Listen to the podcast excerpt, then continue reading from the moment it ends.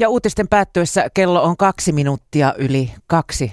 Oikein hyvää torstaista iltapäivää. Hiukan ainakin täällä Pasilassa sateista sellaista. Tervetuloa Noston pariin. Minä olen Mia Krause.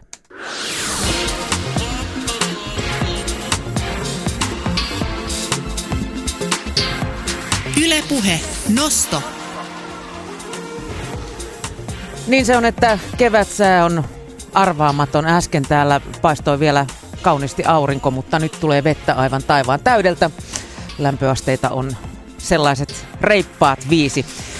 Siitäkin huolimatta kevät se on ja ensi sunnuntaina Yle TV yhdessä starttaa taas Ulos luontoon kevät seuranta, jossa ihmetellään ja ihastellaan heräävää luontoa.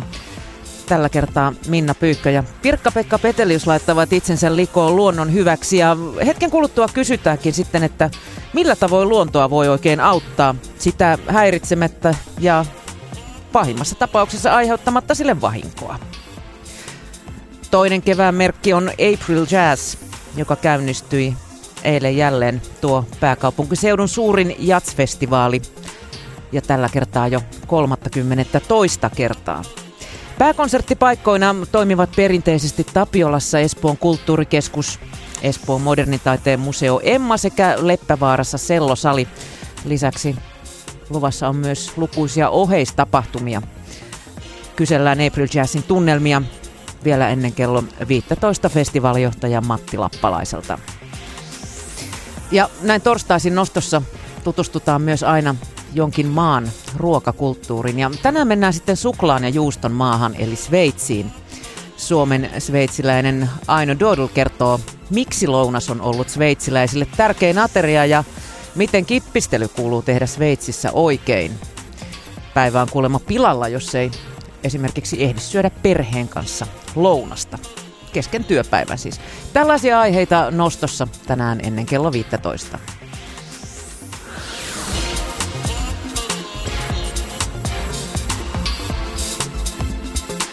Puhe. Noston vieras.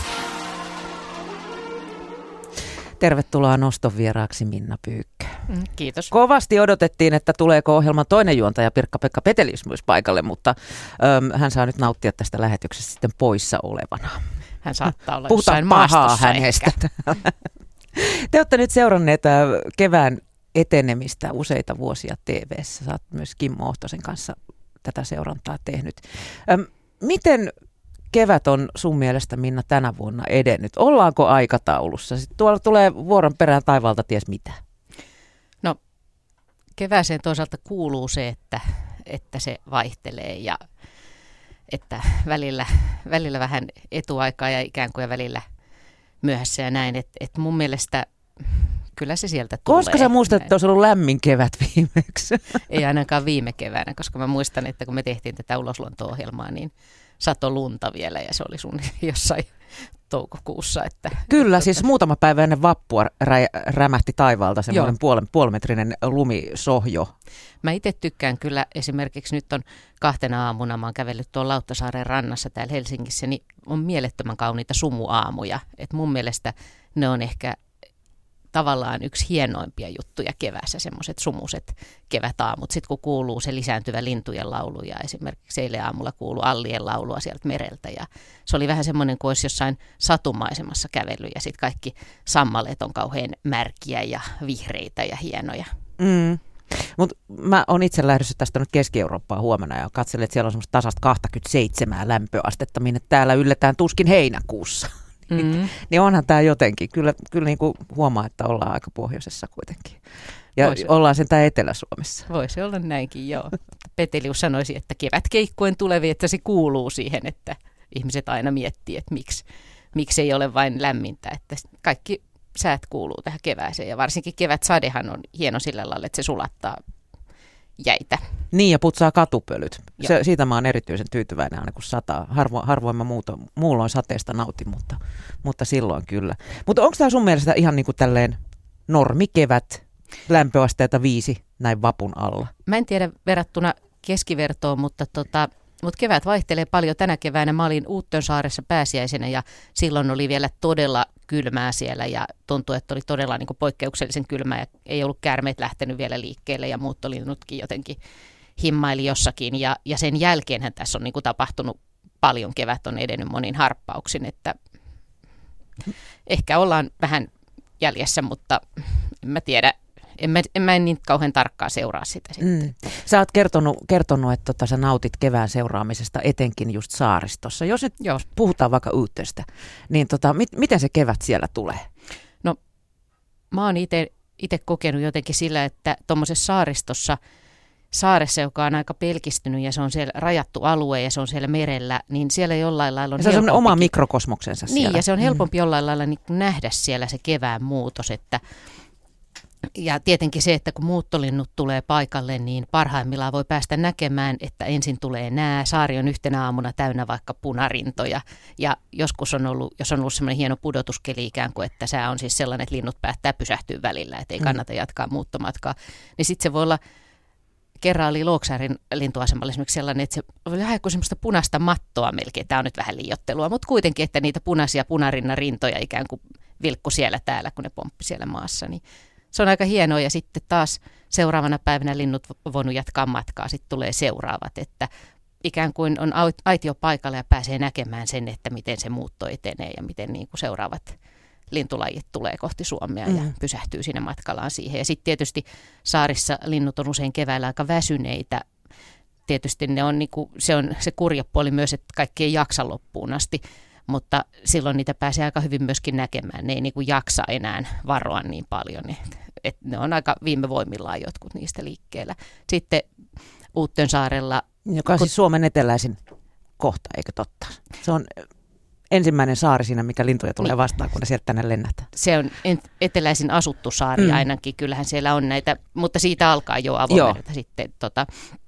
Ja sitten esimerkiksi kun tuommoisella saarella tietää ja ihmiset, jotka asuu siellä vakituisesti, on näyttänyt jotain paikkoja just, että mistä, mistä käärmeet lähtee liikkeelle keväällä ja missä ne talvehtii ja näin, niin se on tosi hauskaa sitten, kun pystyy seuraamaan, että, että milloin ne lähtee liikkeelle ja milloin ne, kun ne aluksi rantakärmetkin, kun ne talvehtii siellä maan alla, sitten ne tulee siihen kolon suulle ja ne on sitten aika kankeita ja sitten ne hakee semmoisia lämpimiä paikkoja siinä ja, ja tota, niin uskaltautuu vähitellen esiin ja sitten taas ne menee pakenee takaisin sinne maan syvyyksiin. Vähän niin kuin tota, minä keväällä. Niin, niin, niin sitä on hirveä.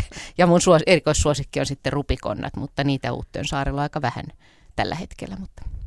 Miten Minna vaikuttaa luonnon heräämiseen lämpötilat ylipäätään sekä kasveihin että, että niin kuin eläimiin vai onko se sitten enemmänkin se valon määrä, joka siihen vaikuttaa? No se riippuu varmaan, siis molemmat vaikuttaa, mutta, mutta se esimerkiksi se valonmäärähän on se, joka niin kuin tavallaan kertoo paljon selvemmin sen, että mitä kohti ollaan menossa. Ja, ja sitten se on ikään kuin varmempi merkki, että johonkin talviturkin vaihtamiseen tai muuhun, että jos aina niin kuin sään mukaan vaihtelisi, niin joutuisi vaihtelemaan koko, koko ajan.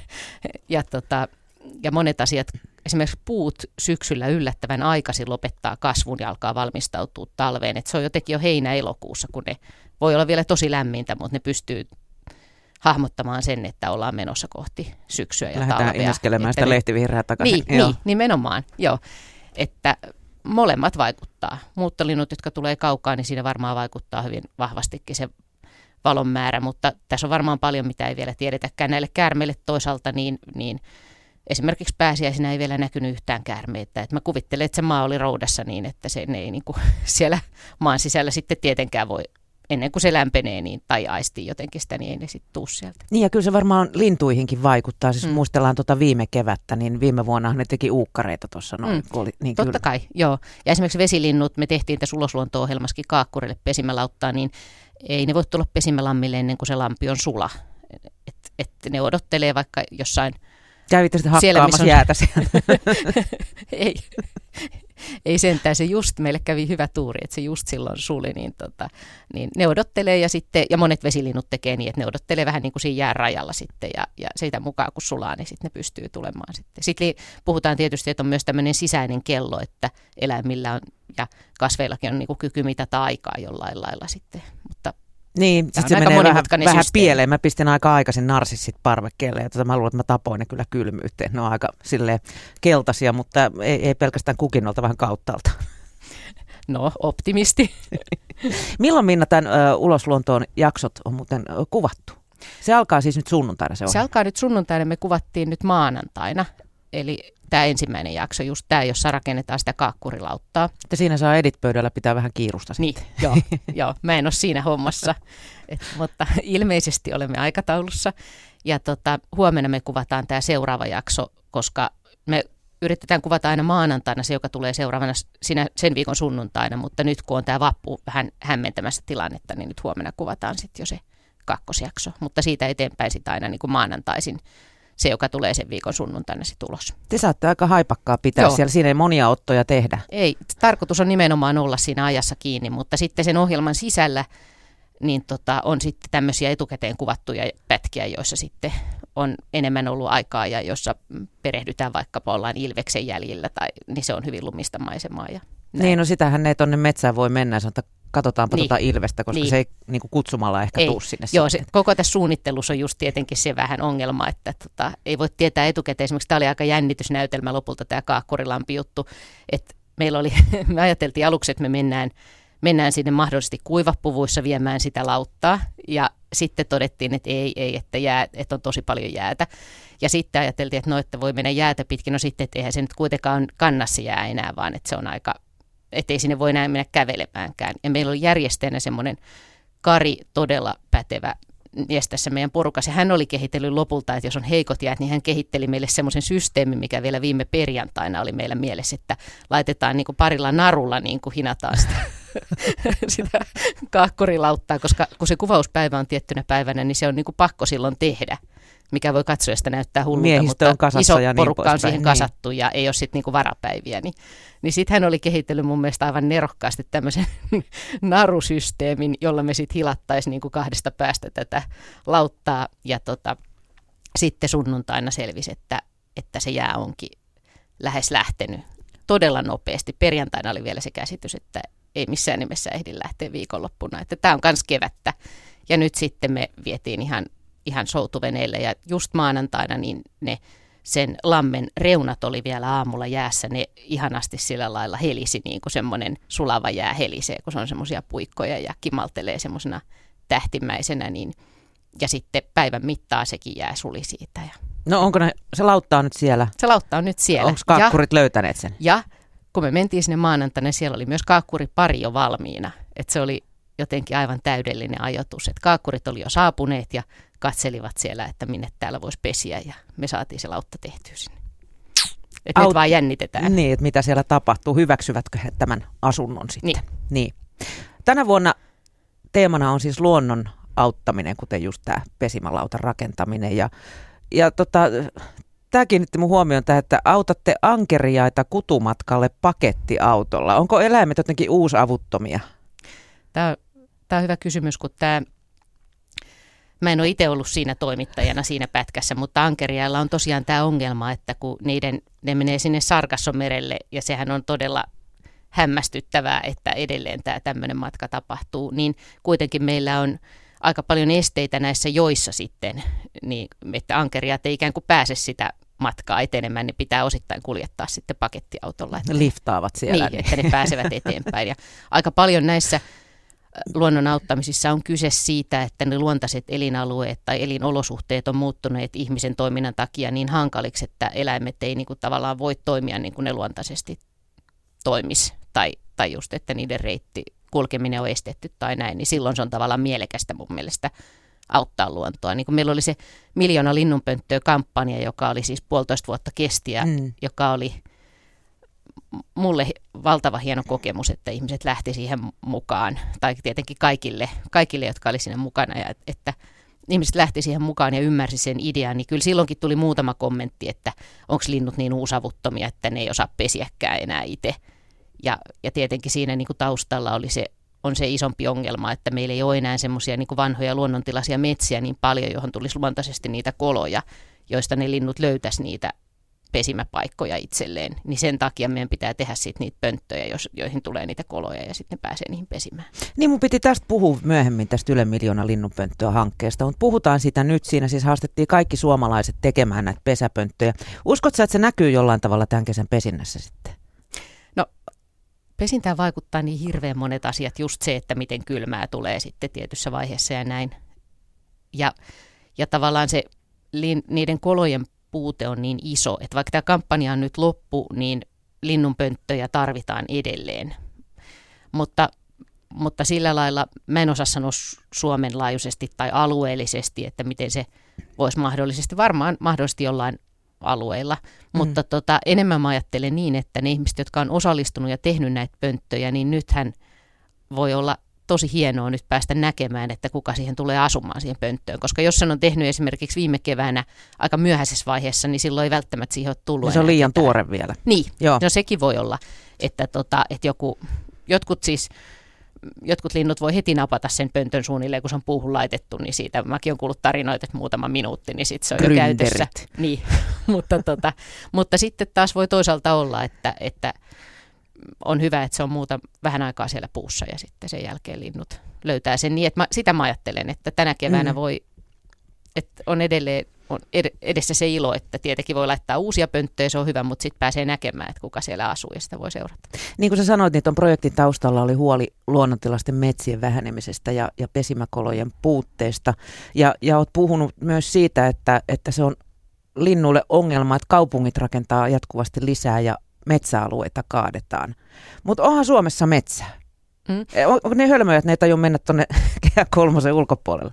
No kun se on just se, että Suomessa on niin metsä, mutta jos se on tavallaan semmoista istutustalousmetsää ja ne on hyvin terveitä ne puut ja ne on kaikki samanikäisiä, niin niissä ei ole silloin niitä koloja. Mm. Että se tavallaan luonnontilaisessa metsässä semmoinen nyrkkisääntö on, että kolmas osa olisi semmoisia niin lahoavia ja ikään kuin vanhoja puita, miten se määritelläänkin, niin joissa, joihin sitten tulee luontaisesti niitä koloja. Monestihan tikat tekee myöskin, niin kuin, voi siis lähteä joku oksa irti tai jotain tämmöistä, mutta tikat tekee myöskin, ja ne tykkää tehdä myös tämmöisiä niin kuin vanhempiin puihin tulee niitä toukkia ja niin edes. Mä asuin hetken tuossa Lehtisaaressa, niin siellä, siellä kuuluu tikan nakutus kyllä joka suunnalta. Siellähän on aika luonnontilassa ne pusikot.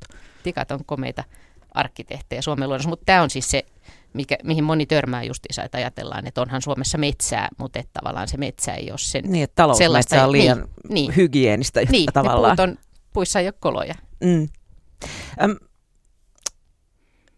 eikö tämmöinen puuhastelu sitten niin kuin häiritse eläimiä, kun esimerkiksi puhutaan tästä pesimälauttojen rakennuksesta tai, tai sitten tästä ankeriaiden kyydityksestä?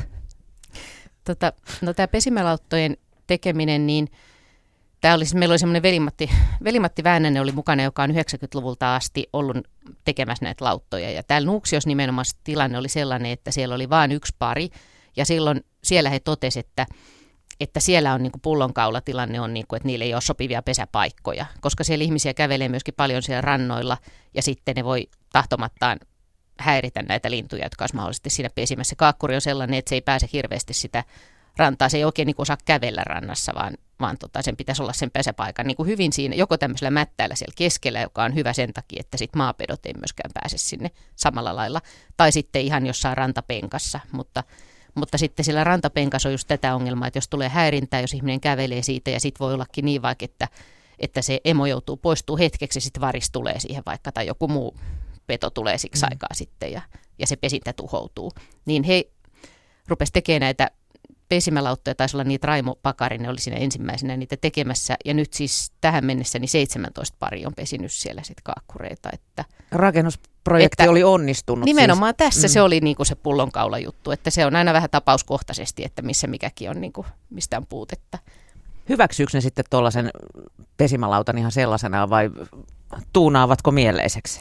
No näin mä käsitin, että me täytyy nyt toivoa, että tämä pesimälautta hyväksytään. Että tässä kuulemma on vähän, että siinä olisi voinut olla vähän enemmän jotenkin sellaista ruohosta, mitä siihen ehkä sitten kasvaa myöhemmin. Että se tehtiin ihan sillä lailla, että siellä oli semmoinen niin kuin lautakehikko siellä alla tavallaan ja sitten tota pari semmoista ponttoonia, jotka kannattelee sitä ja sitten siihen nostettiin turvetta päälle ja se turve alkaa siinä niin kuin sitten elää omaa elämäänsä ja kun se lilluu siinä veden pinnalla, niin se pysyy kosteena ja ilmeisesti tämä on ihan niiden mielestä ihan mainio.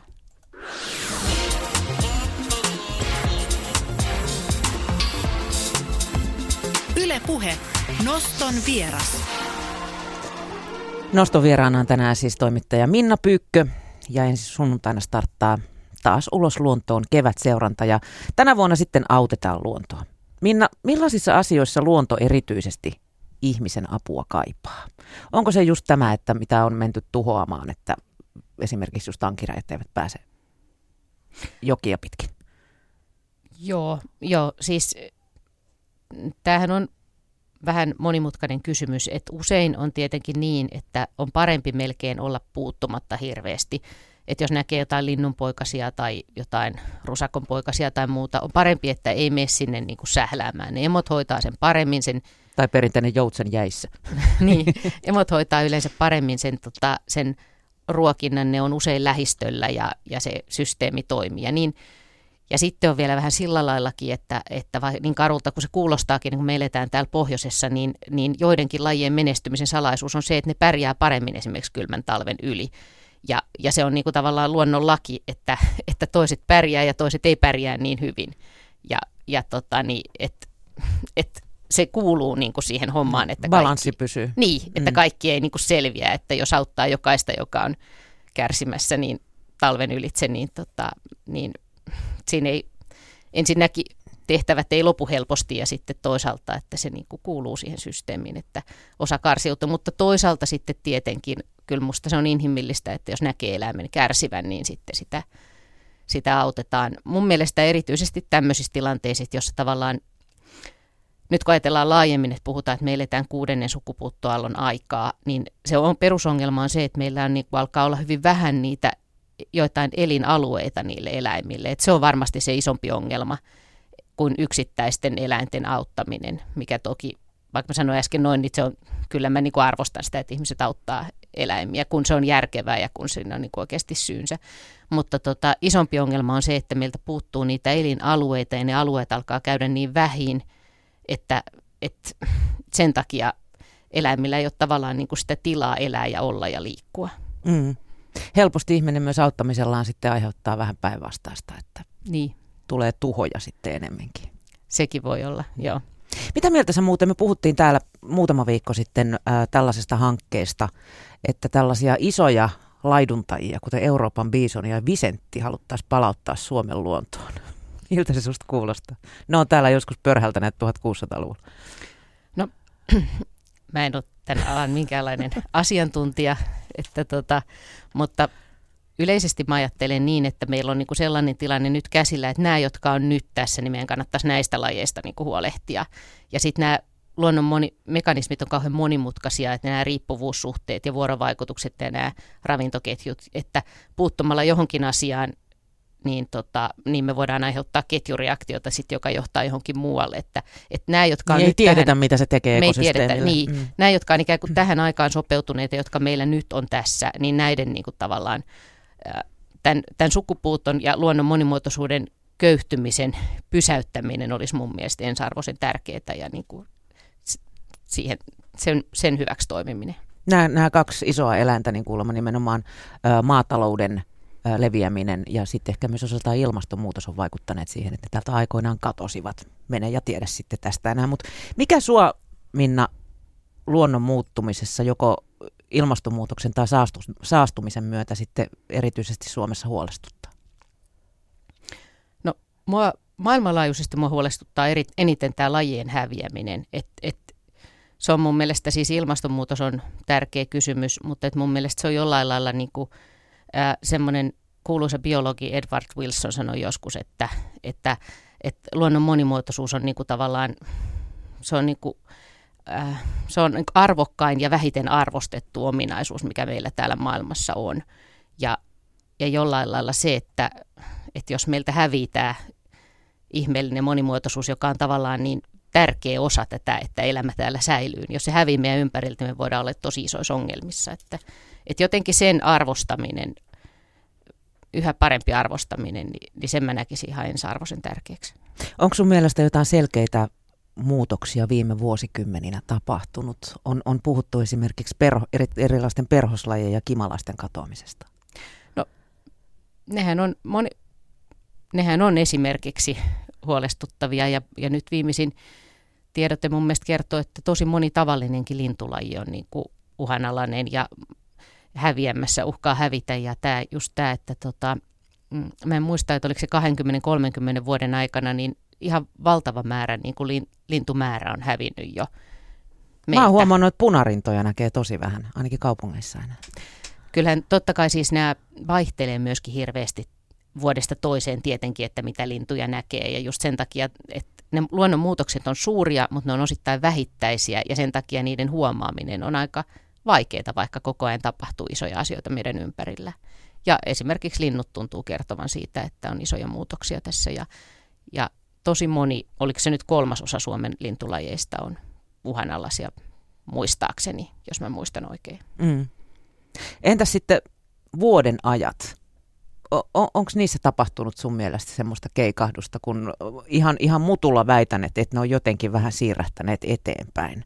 Eli, eli niin kuin kevät on, on, on kylmenneet ja syksyt sitten vastaavasti lämmenneet, että lämmin on tullut myöhemmin tässä vuosien saatossa. No se voi olla, mä en itse asiassa ole hirveän hyvin tuohon perehtynyt. Sen mä tiedän, että siitä, siitä on tavallaan sitä on just pohdittu, että kun moni asia luonnossa tapahtuu sillä lailla synkronisesti, että esimerkiksi jotkut linnunpoikaset on just liikkeellä silloin, kun on niille sopivaa hyönteisravintoa ja näin, niin, niin jos tää, nämä aikataulut muuttuu kovasti, niin voi käydä niin kuin tosi surullisia tilanteita, jolloin niin kuin hyönteiset kuoriutuu ennen kuin ne poikaset on siinä vaiheessa, kun niiden pitäisi syödä ja näin edespäin. Että, että tämä systeemi on toisaalta joustava, toisaalta luontoon liittyy se, että kaikki muuttuu koko ajan, mutta sitten toisaalta – toisaalta voi olla jossain tilanteessa hyvinkin haavoittuvainen. Ainakin nämä talvet on muuttunut hyvin niin erilaisiksi kuin aikaisemmin. paljon eteenpäin, että niin kuin helmikuun alussa tulee talvi sitten. Niin, että sinne asti niin. eletään semmoista epämääräistä sitä vallitsevaa vuoden aikaa, niin. mikä täällä on. Joo, mutta näillä mennään nyt ja, ja toisaalta niin mun mielestä siis luonnossa on, että samaan aikaan luonnossa on, on mahtavia juttuja ja että siitä pitää pystyä myöskin iloitsemaan, mutta totta kai niin kuin se, että toimimaan, että toimia tällaisten asioiden puolesta, joihin uskoo ja joihin haluaa vaikuttaa, niin se on tärkeää. Mm, mutta toisaalta just siis vaikuttaa niin kuin siihen, että kaikki vaikuttaa kaikkeen. Kaikki eli vaikuttaa mm, kaikkeen. Juuri Joo. näin. Ja luonnosta kuitenkin toisaalta siis Suomen Suomalainen luontoharrastuneisuus on maailman huippua. Suomessa on ihan loistavia harrastajia ja tutkijoita, mutta silti sen huomaa luontotoimittajanakin, että, että kun vähän alkaa tutkia, niin tota, ei niistä välttämättä asioista sitten tiedetä kuitenkaan niin paljon. Luonto on niin laaja ja siinä on niin paljon tutkimista, että meillä on tosi paljon, mitä me ei vielä niin kuin tiedetä just nimenomaan näistä vuorovaikutussuhteista ja kaikesta siitä. Liikaa muuttuja. Niin, ja moni näistä lajeistakin, jotka meillä elää tässä ympärillä, niin ne on, ne on siis vuosimiljoonien kehityksen tulosta. Et sekin on jotenkin kauhean hellyttävää ajatella jotain muurahaiskekoa vaikka, että kuinka monta miljoonaa vuotta vanhoja kavereita siellä niin kuin evolutiivisesti liikkuu ja miten hienosti ne on sopeutunut. Kevään ja kesän aikana myös eri puolilla Suomea järjestetään paljon tällaisia talkootapahtumia, missä on tarkoitus auttaa luontoa. Kuinka suosittuja tällaiset tapahtumat on? Niitä oli ihan hirveästi, kun mä kattelin tuot nettisivuilta. Joo. Mä en tiedä tarkkaan. Mä, siis mulla on semmoinen käsitys, että esimerkiksi tämmöiset mm, tämmöiset tota, kesätalkoot on hirveän suosittuja, missä mennään johonkin saareen vaikka raivaamaan mm, niitty alueita tai muuta. Mulla on semmoinen käsitys, että ne on todella suosittuja, mutta en tiedä tarkkaan. Kyllä varmaan sekaan mahtuu mm. talkoisiin. Eikö se sitten ole niin kuin sitä, äh, jo, kun me puhuttiin näistä pikkulinnuista tai linnusta, joille ei löydy pesimäkoloja, niin, niin tämmöinen raivaaminen, e, eikö se ole sitten niin kuin huono juttu, että, että se ei olekaan luonnontilassa, vaan siellä on mestat raivattu? No se riippuu varmaan mitä talkoita, että mun käsittääkseni näissä talkoissa – jos mä viittasin esimerkiksi tämmöiseen, että pyritään säilyttämään jotain niittyalueita, niin niissä tavallaan pyritään sitten just toimimaan niittykasvien ja perhosten ja sen semmoisen luonnon hyväksi. Mm. Että riippuu tietysti Linnut menkö metsään sitten? No on, on siis lajeja, jotka taas viihtyy sellaisilla alueilla, että ei kaikki linnut suinkaan ole mitään metsälintuja, vaan että moni pesii tämmöisillä alueilla myös. Minna Pyykkö, mitä tai mihin luonnossa kannattaa kiinnittää just nyt huomiota? Mä sanoisin, että sumuaamuihin, jotka on mun mielestä niin hirveän kauniita. Ja sitten sammakoiden, sammakot on jo kutemassa tähän aikaan. Ne on aivan mahtavia. Mä oon vanha kutu, kudun keräilijä. Tosin Joo. mä en koskaan sanonut sammakoita. Jota ei enää saakaan tehdä. mutta, mutta se on kyllä tosi kiinnostavaa, jos ottaa vaikka kävelylenkin varrelle, jos sattuu olemaan semmoinen paikka, missä on sammakon kutua, niin, niin tota, että ottaa tavakseen kiertää siitä, niin sitten voi seurata sitä miten ne kehittyy. Ja kun äsken puhuttiin siitä, että ei vieläkään tiedetä kaikkea, niin sammakotutkija, kun mä joskus jututin häntä, niin hän kertoo, että esimerkiksi se aika silloin, kun ne pienet sammakot lähtee sieltä, sieltä sitten siitä kutupaikalta liikkeelle, niin hän kertoo, että ne vähän saattaa lähteä yhtä aikaa ikään kuin ne keräisi rohkeutta. Mä oon niin kuin... huomannut tämän no niin, koiran kanssa niin. lenkillä kävellyt sellaista niin. lampea ympäri. Niin tota näytti, että se koko hiekkakäytävä olisi ollut liikkeessä. Joo, joo. joo. Ja mä jähmetyin tietysti suolapatsaaksi siihen, koska olin varvastossuis jalassa siellä ja ajattelin, että kohta ne pikkuset liiskaantuu. No aivan hellyttävän näköisiä, sit kun niitä on just kaikkialla. No joka tapauksessa hän sanoi sitä, että ne on vähän niin kuin pingviinit jääreunalla, että kuka uskaltaa ekaksi lähteä tähän tuntemattomaan maailmaan. Ja sitten kun ne lähtee siitä, niin sitäkään ei oikein kukaan tiedä, että missä ne aikansa viettää ennen kuin ne sitten jonain päivänä palaa sitten. Ja palaako ne just siihen samaan paikkaan? Luultavasti, mahdollisesti vai, vai onko systeemi jotenkin semmoinen, että ne meneekin sitten jonnekin muualle? Niin. Mm, kyllä ne vuosi toisensa jälkeen sieltä niin tuli sitä sammakkopopulaatiota ihan, ja sen huomasi oikeastaan jo siitä, tai sen kuuli lokkien mm. äänestä. Siellä niin. oli tietysti lokeilla aivan mahtava tapa, kun oli tämmöisiä snackseja saatavilla. Joo, niistä kai joka sadas selvii suunnilleen aikuiseksi tai jotain semmoista. On se vähän tylyy samalla. On se vähän. Kiitos kun pääsit nostovieraaksi luontotoimittaja Minna Pyykkö. Ja Yle Ykkösessä siis ensi sunnuntaina starttaa taas Ulos luontoon kevät-seuranta, jossa sitten Minna Pyykkö yhdessä Pirkka-Pekka Petelyksen kanssa auttaa luontoa. Ja ehkä tämä Kaakkurilautta-projektikin sitten Joo, seurataan kevättä.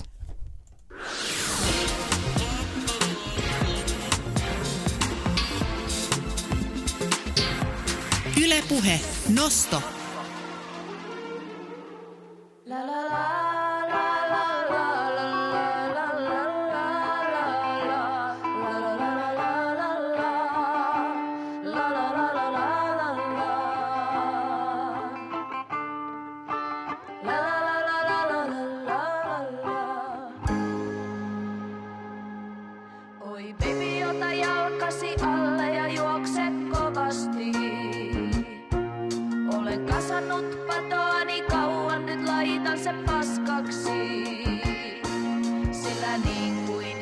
said,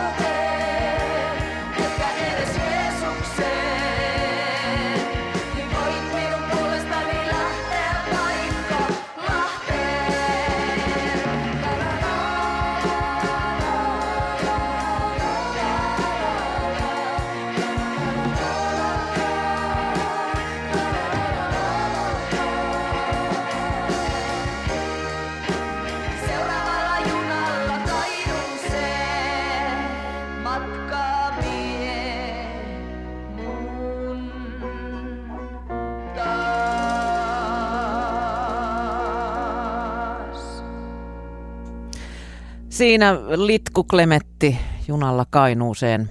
Ei taida Litku Klemetti nyt ihan Kainuun junaa hypätä, kun tuossa keikkakalenteria katselin ö, tällä viikolla, eli huomenna. Keikkaa pukkaa Turussa ja sitten lauantaina puolestaan Helsingissä G-Live Labissa. Ja ensi viikolla sitten, jos vapujäljiltä vielä voimia riittää, niin Litku Klementtiä voi lähteä katselemaan Ouluun. Siellä keikat torstaina sekä perjantaina. Ja sitä seuraavalla viikolla sitten tämä tour jatkuu Poriin ja Hämeenlinnaan.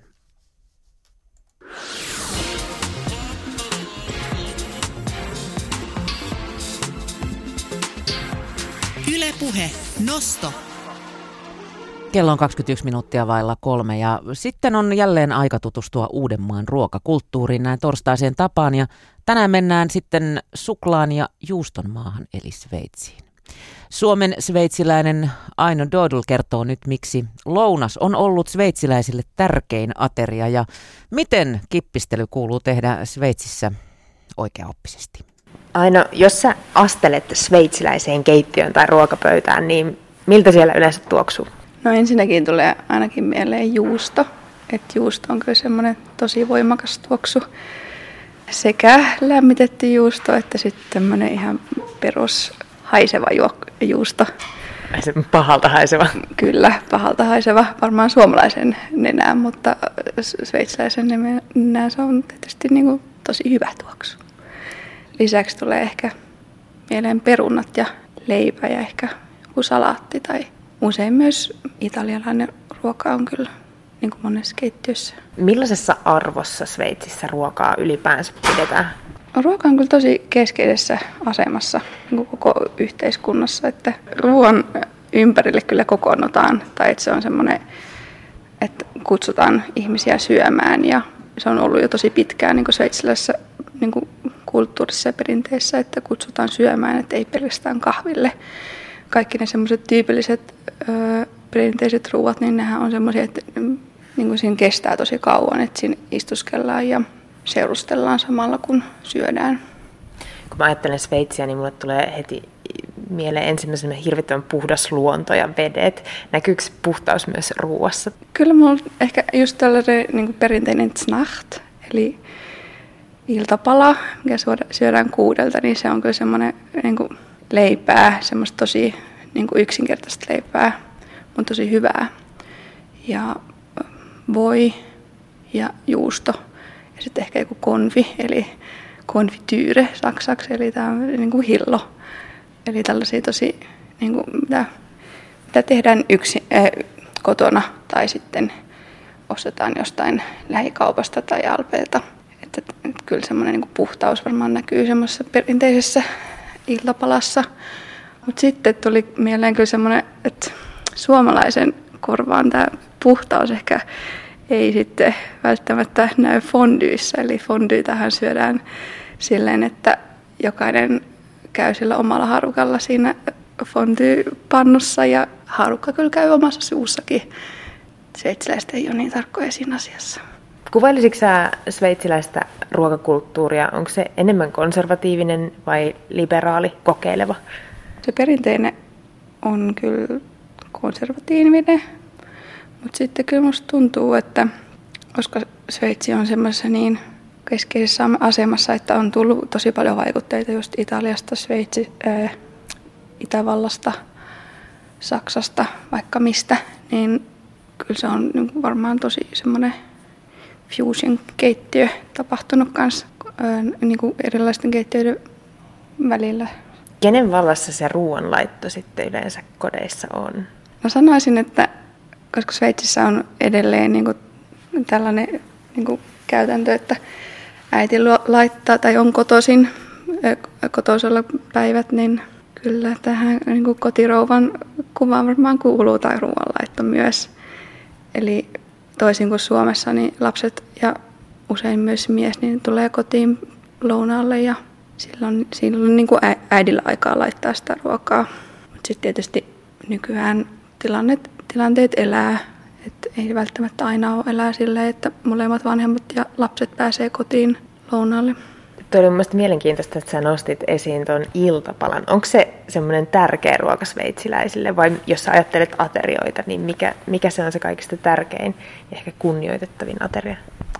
Kyllä ainakin ennen vanhaan se lounas oli kaikista tärkein, eli pitkään vastustettiin, vastustettiin esimerkiksi sitä, että kouluihin tulisi ruokaa päivällä, koska, tällä, koska sanottiin, että, että perheet hajoaa, jos eivät pääse niin kuin päivällä yhdessä niin kuin syömään. Mutta niin kuin sanoin jo aiemmin, että ei, ei se välttämättä ehkä tänä päivänä ole enää ihan kaikissa perheissä sitten se lounas se tärkein, mutta silti ehkä just niistä ajoista pidetään kiinni, että kello 12 ja kello 6 on sitten se iltapala, että mutta se on aika usein silti niin kuin kylmä, että siinä mielessä ainakin ennen, ennen oli se lounas niin kuin se tärkeämpi. Nykyään se on varmaan ehkä muuttunut silleen, että se iltapala on sitten yhtä tärkeä tai joskus tärkeämpi. Minkälainen tunnelma yleensä ruokapöydässä on sveitsiläisen porukan kesken? No sanoisin, että tosi iloinen tai sellainen, että ruoasta nautitaan ja yhdistä olemisesta nautitaan ja kyllä se, niin kuin se jakaminen on, tuo ehkä semmoista lisätunnelmaa. No onko ruualla Sveitsissä jonkinlaisia, tai onko siellä sellaisia uskomuksia, jotka liittyy ruokaan, jolla olisi parantavia vaikutuksia, tai vaikka siis syödäänkö suklaata samalla tavalla kuin Suomessa lohtuun esimerkiksi? Kyllähän sitä syö ja syön paljon. Mutta sanoisin ehkä, että kyllä niin kuin alpit tuo sellaista jotain muuta, mitä Suomessa ei välttämättä ehkä ole, että kyllä niin kuin yrtit ja niin kuin teet ja tällaiset, no ehkä kaikki mikä, mikä liittyy jotenkin alppeihin ja juustoon ja maitoon, niin kyllä sanoisin, että, että sitä pidetään sellaisena niin kuin tosi tärkeänä asiana myös tänään.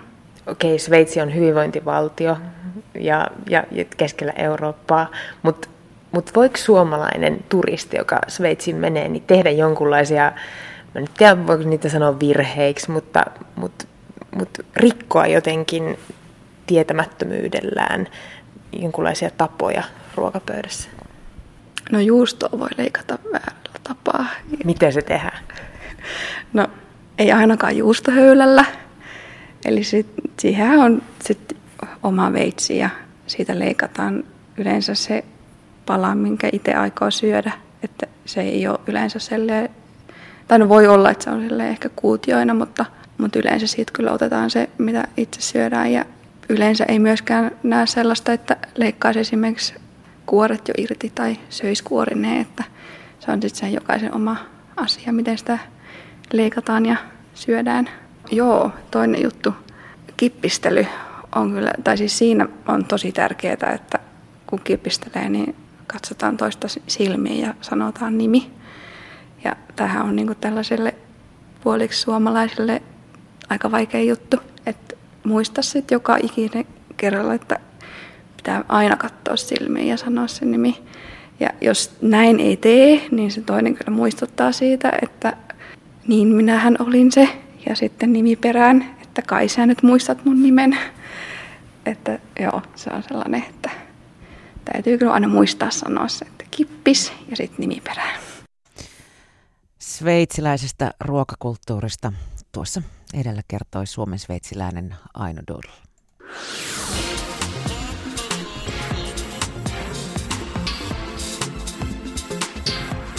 Ylepuhe Nosto. Hetken kuluttua äh, ollaan yhteydessä tuonne Espoon suunnalle April Jazz-festivaalin johtaja Matti Lappalaiseen, mutta nyt hiukan erilaista musiikkia. Ei sunkaan jatsia. Mennään Indiana Folkin parin tässä Bon Iver Skinny Love.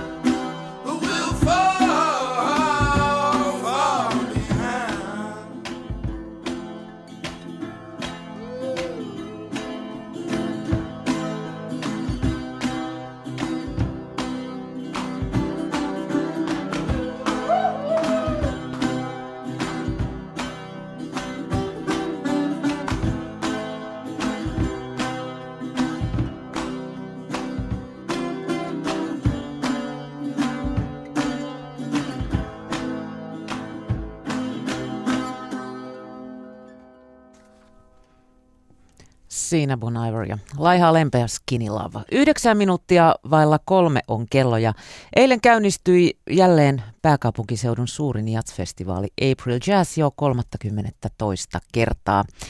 Pääkonserttipaikkoina toimivat perinteisesti Tapiolassa Espoon kulttuurikeskus, Espoon modernin taiteen museon Emma sekä Leppävaarassa Sellosali ja lukuisia muitakin paikkoja löytyy.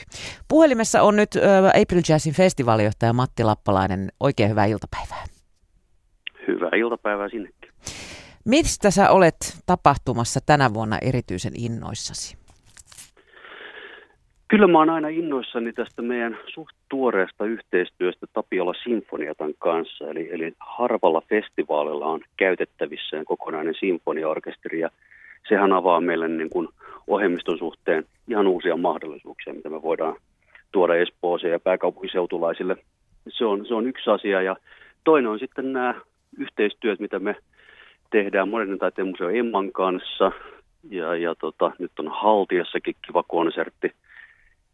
Mä oon vahvasti yhteistyö ja yhteistyöprojektien kannattaja ja e, sillä saadaan niin kuin ohjelmistoa vielä mielenkiintoisemmaksi ja vetovoimaisemmaksi. Sillä tavalla me löydetään myöskin uusia yleisöjä. Jos sun pitäisi ähm, yhdellä lausella kertoa, miten April Jazz äh, poikkeaa muista jazzfestivaaleista Suomessa, niin miten sinä sen sanoisit? No mä luulen, että me ollaan, äh, me ollaan aika leveällä penssellä maalattu. Ainakin minun aikanani ja, ja tota, mä oon tuonut vähän enemmän eurooppalaista jatsia mukaan, mutta hyvin laajalti käsitetään jats. Mennään välillä R&B, soul-puolelle, niin kuin äh, lauantaina on, anteeksi, perjantaina sellosalissa Rohe ja Elephant Tray, joka alkaa olla sitten hyvin elektronista juttua, myöskin perinteisempää jatsia.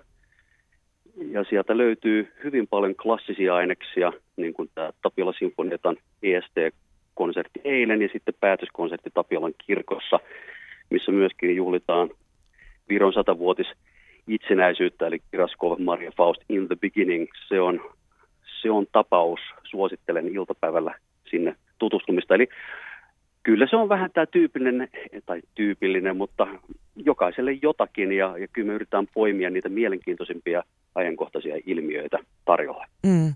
Eikö se ole vähän sillä lailla, että, että se on vähän pakkokin laajentaa jatsin ulkopuolelle, että ihan niin kuin tyylipuhtaalla jatsfestivaalilla ei välttämättä lippuja niin hirveästi myydä?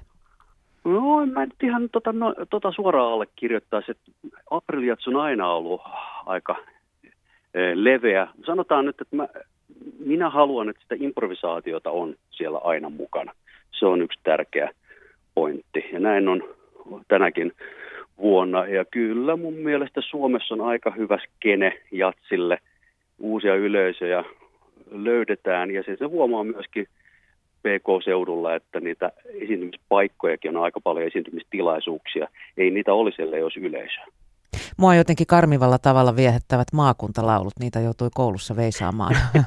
Mutta sä mainitsit jo tuon äh, luontokeskus Haltia ja siellä ylihuomenna kuullaan siis saksofonisti Mikko Innasen maakuntalaulu-uudistus. Mä en tiedä, onko tämä uhka vai mahdollisuus. M- mitä se tarkoittaa? Onko ne pistetty uuteen uskoon vai mistä se on kysymys? Kyllä, kyllä. Mikko Innonen on Suomen innovatiivisimpia saksofonisteja ja muutenkin, niin hän ideoi sen varmaan vuosi sitten. Tietysti maakuntauudistus, niin maakuntalauluuudistus, eli siellä maakuntalauluja käsitellään hieman uudella tavalla. Ja se on aina yllätys, millä, missä muodossa ne puhkeaa kukkaan sitten kyseisellä paikkakunnalla. Ja totta kai silloin painotetaan lähiseudun maakuntalauluja se on hieman kokeellisempi tämmöinen konsertti ja varmaan jää kyllä mieleen. Meillähän menee sinne myöskin aika paljon ulkomaisia vieraita. Tulee tänä vuonna toimittajia ja promottoreita seuraamaan kotimaisen jatsin nousua ja ovat kiinnostuneita siitä, mitä täällä tapahtuu. Mm. Öm, eilen festivaali jo käynnistyi ja tuota, oliko tämä eilen tämä, tämä, tämä Esbjörn Svensson trion musiikki suurelle orkesterille sovitettuna, jossa oli alkuperäisjäsenten muka, mus, lisäksi mukana myös Iiro Rantala, Werneri Pohjola sekä Manu Dunkel. Miten tämä ilta sujui? Se oli ihan mahtava aloitus. Se oli ensimmäinen konsertti, mikä myytiin loppuun ja se oli tosiaan täynnä ja konsertti päättyi standing applausein, että olihan siinä semmoista urheilujuhlan tuntua. Ja se on kiva sekoitus pohjoismaista osaamista ja, ja, ja tota, se ruotsalais-suomalainen yhteistyö kukassaan. Ja erityisen mielenkiintoista ja teki vaikutuksen tämän kapellimestari Hans Eekin loistavat orkestro, orkestroidit näistä alkuperäisteoksista. Ja tietysti tribuutti tälle ruotsalaispianistille, joka tapaturmaisesti menehtyy kymmenen vuotta sitten. Matti Lappalainen, kuinka iso puristus tällaisen festivaalin järjestäminen on? Alkaako seuraavan suunnittelu heti, kun edellisestä on päästy? Se on hyvä kysymys. Mä itse suunnittelen siis puolitoista vuotta etukäteen. Puolitoista vuotta eteen. Ja täytyy sanoa, että on saanut helpotus, kun se sitten vihdoin alkaa ja näkee nämä innokkaat talkoolaiset. Ja Kaikki on valmiina ainakin paperilla silloin, kun alkaa, eikä niin? Sitten tulee pari muuttuja. Sitten sit on pari muuttua ja yksityiskohtia ihan loputtomia, että me yritetään ottaa koppi niistä, mitkä ehditään meidän niin kuin vajavaisilla resursseilla, mutta kyllä se aina saadaan toimimaan ja se on aina kiva family gathering, kun, kun näkee tuttuja äh, ihmisiä, jotka tulee auttamaan ja rakentamaan tätä festivaalia. Ilman heitähän me ei saataisi tätä pyörimään ollenkaan. Vuosittain tuossa tapahtumassa on vieraillut yli 10 000 kuulijaa, mutta nyt Tapiolaan pääsee ekaa kertaa myös metrolla. Miten sä uskot, että metro vaikuttaa yleisömääriin? mahdollisuus, ei uhka. Ja meillähän ei ole hirveästi kokemusta, mutta meillä on se Apriliats Club, jota me perjantaisin järjestetään aina parin viikon välein tuolla Tapiola Gardenissa. Niin kyllä me ollaan huomattu, että sinnekin on tullut lisää yleisöä ja epäilemättä sekä, sekä Helsingin suunnalta että tuolta Matinkylän suunnalta. Että ky- kyllä se totta kai vaikuttaa. Ei tarvitse enää ihmetellä, mihin bussiin menee, vaan menee metroon ja pääsee helposti perille. Sä oot myös itse soittanut Matti Jatsia. Nähdäänkö herra festivaalijohtaja on stage tänä vuonna? No ei, mä en pidä itseäni niin jatspasunistina. Kyllä mä olin semmoinen overall freelance-tyyppi. Toki soitin jatsia myöskin, mutta ei varmaan nähdä lavalla. Mä jouduin lopettamaan itse yhdeksän vuotta sitten suurin piirtein soiton. Ja kyllä mä nautin suunnattomasti nyt, kun mä saan kuulla muiden, muiden edesottamuksia lavalla ja keskityn heidän olosuhteeseen niin kun järjestämään parhain päin. Ja, ja tota, välillä voi, voi mennä viheltämään sinne lavalla ja jatkojameessa ehkä. Kiitos Matti Lappalainen ja oikein hyvää April Jazzia teille. Kiitos samoin ja tervetuloa Espooseen. Yle.fi kautta puhe.